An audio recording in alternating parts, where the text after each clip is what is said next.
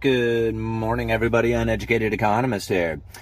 So, I got a few articles I want to share with you guys, uh, mainly talking about the disruption in the supply chain. And this is really where I feel that most of the impact to the economy is taking place. Not through the banking system, not through the monetary policies, but through the lockdowns that have taken place, preventing the economy from functioning in any kind of free fashion. I don't know, like there is no such thing as a free market, so it's hard to describe what it is that I'm trying to say here.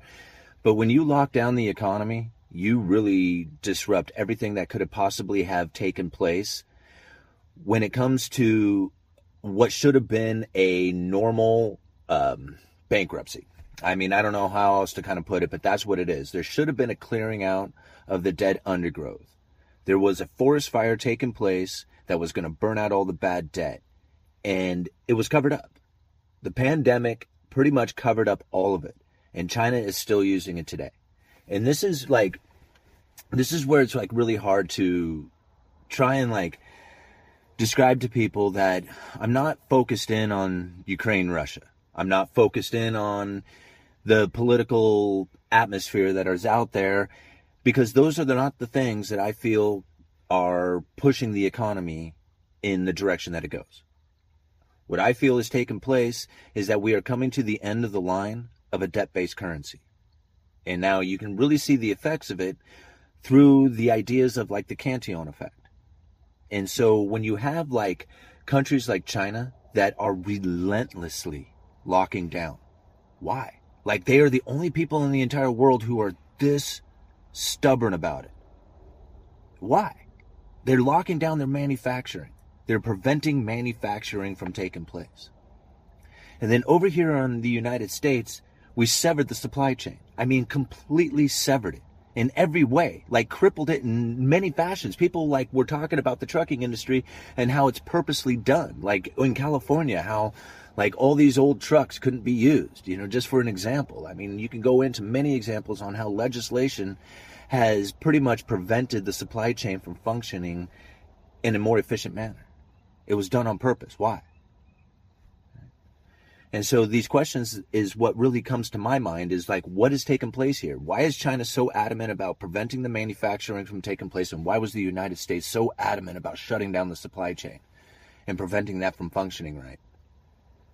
And when I get to thinking about the Cantillon effect, it starts to become more clear to me. It's all about new money coming into the system. And when that new money comes into the system, it starts driving up prices. And when it starts driving up prices, it starts forcing people into foreign imports. And that foreign imports, that luxury, is really where the problem starts to begin.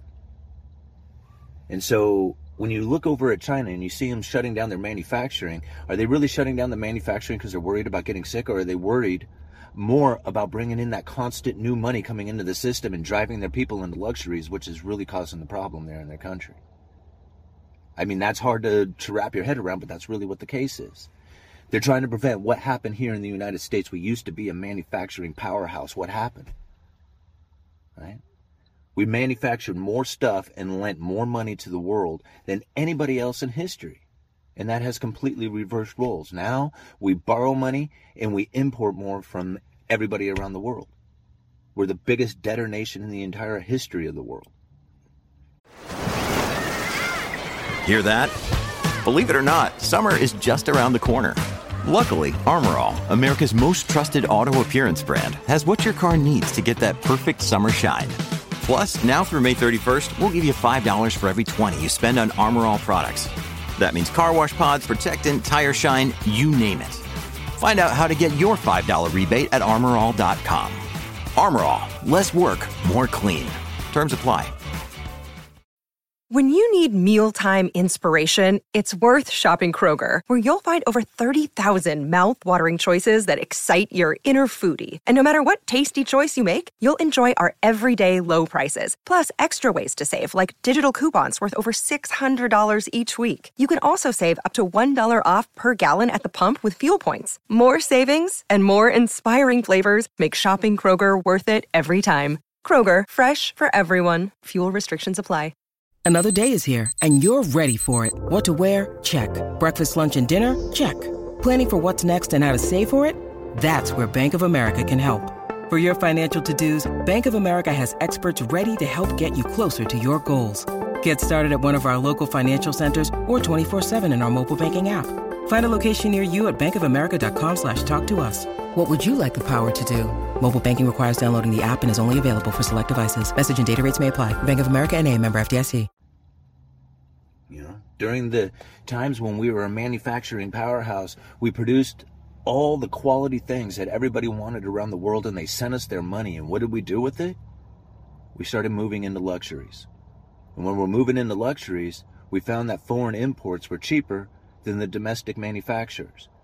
And so we started driving in ever increasing amounts of foreign imports and driving out ever increasing amounts of domestic manufacturers. Until we eventually got to the point that we had no new money coming in from domestic manufacturing we had to borrow money. And now we borrow money from the rest of the world and we buy their stuff. Now think about it. If we do not have new stuff coming into this country, we do not have an economy. We are a consumer based economy and we do not produce stuff. We don't produce enough stuff. So without China manufacturing and sending that stuff to the United States, we don't have an economy. Think about this, guys. This is a situation that I've been trying to describe for a long time. And the articles and the description of this video are showing it to you right now. You're going to find going into the future that there is less imports coming into this country. And when there's less imports coming into this country, we're going to have a less of an economy. That's going to be when the real shortages are going to start taking place. See, right now people don't. They look around. Like I was, uh, I was sent an email yesterday, and uh, the gentleman was shown his local Walmart, and it is just completely stacked with containers, full of inventory. Places just stacked with stuff, and he's not the only one. People reporting on this all over the country. That inventory is just completely loaded at the big box stores. This was from the over ordering that had taken place during the pandemic. When they severed that supply chain, pan- panic started taking place, panic buying.